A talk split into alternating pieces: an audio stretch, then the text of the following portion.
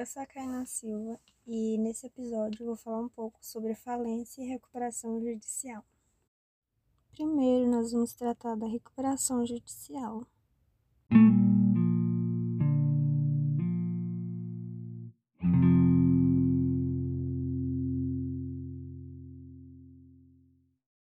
A recuperação judicial surgiu para substituir a antiga concordata e tem como objetivo viabilizar a superação de crise do devedor. Ou seja, a finalidade da recuperação judicial é permitir a continuidade da atividade desempenhada pelo empresário ou pela sociedade, garantindo assim a preservação do interesse dos credores e preservando as relações trabalhistas. E essa recuperação judicial consiste, portanto, num processo judicial no qual um plano será criado e executado com a finalidade de recuperar o empresário que está quase falindo. E a recuperação judicial é regida pelos princípios da preservação da empresa, da função social e do estímulo à atividade econômica. A Lei 11.101 de 2005 prevê que o juiz competente para autorizar o plano de recuperação judicial é aquele do local do principal estabelecimento do devedor. No caso de empresa da empresa que tem sede fora do Brasil, será o local da sua principal filial. Um ponto que merece destaque é que a falência e a recuperação judicial são sempre processadas e julgadas na Justiça Estadual. O STJ entende que o principal estabelecimento não é necessariamente a sede do empresário, mas sim aquele local em que ele concentra o maior volume de negócios. E assim, de forma bem sucinta, a recuperação judicial ela possui três fases.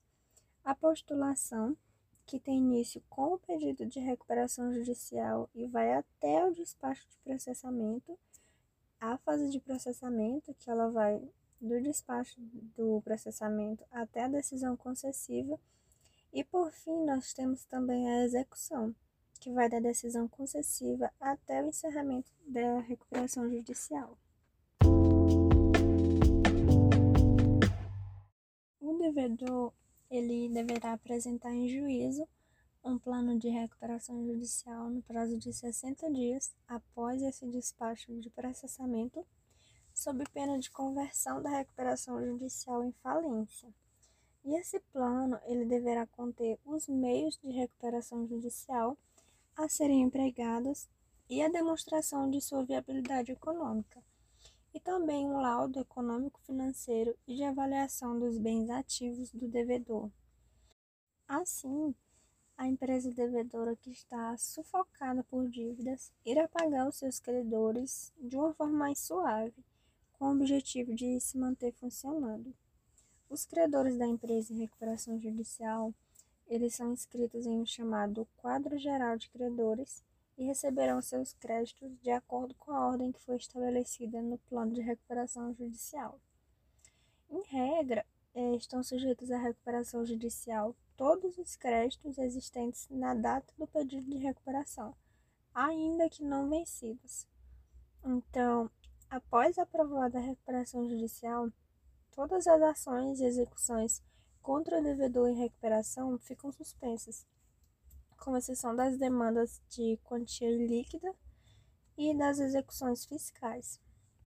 Mas é importante nos atentarmos os créditos tributários apenas podem estar sujeitos ao parcelamento de acordo com a legislação tributária, ou seja, eles não podem estar previstos dentro do plano da recuperação judicial.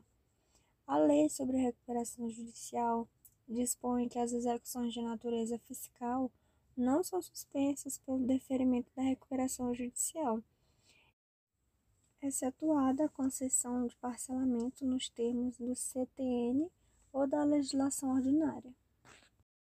Agora nós vamos entender um pouco mais quais são os pressupostos para a falência.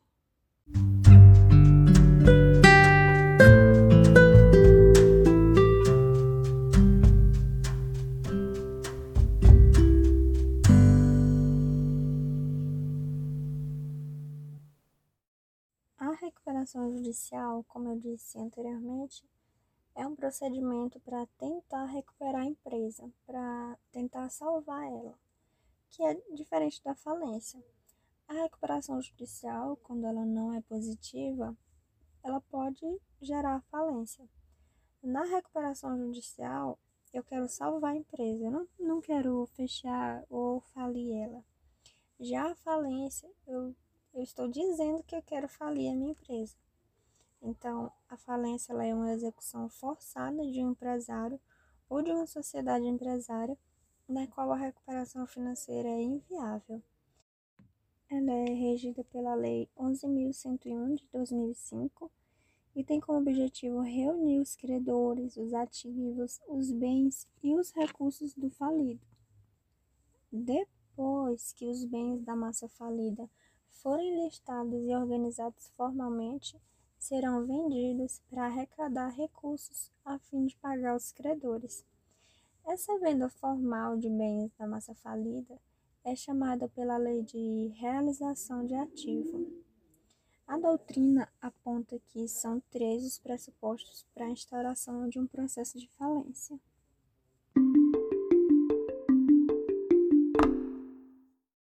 Primeiro, nós temos o pressuposto material subjetivo, que é o empresário, o sujeito da falência. Assim, apenas aquele que exerce profissionalmente a atividade econômica para a circulação de bens e serviços é que estará sujeito ao processo de falência.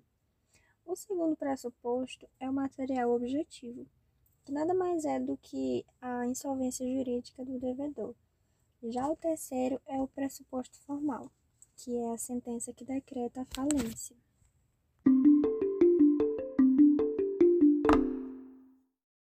Insolvência, como eu acabei de falar, é o segundo pressuposto, né? Então é algo muito importante. Então eu vou falar três situações onde essa insolvência jurídica é declarada. E primeiro nós temos a chamada impuntualidade justificada. Ela ocorre quando o empresário, sem motivo jurídico, não paga na data do vencimento o título executivo protestado cuja soma ultrapassa o valor de 40 salários mínimos na data do pedido de falência. Segundo, nós temos a execução frustrada, que ela ocorre quando o devedor, executado por qualquer quantia determinada, não paga, não deposita e não nomeia bens suficientes da penhora dentro do prazo legal. Basta o credor pedir à vara em que tramita a execução uma certidão em que conste a tríplice omissão do devedor, e como terceiro pressuposto, nós temos os chamados atos de falência, previstos no inciso 3 do artigo 94 da Lei de Falência e Recuperação Judicial. São condutas que, uma vez praticadas pelo devedor, podem também resultar na falência. E por fim, vale ressaltar que, apesar de existir divergência na doutrina, o entendimento majoritário é de que a sentença que decreta a falência tem natureza constitutiva, e a sentença, portanto, ela constitui o devedor em estado falimentar, institui o regime de falência.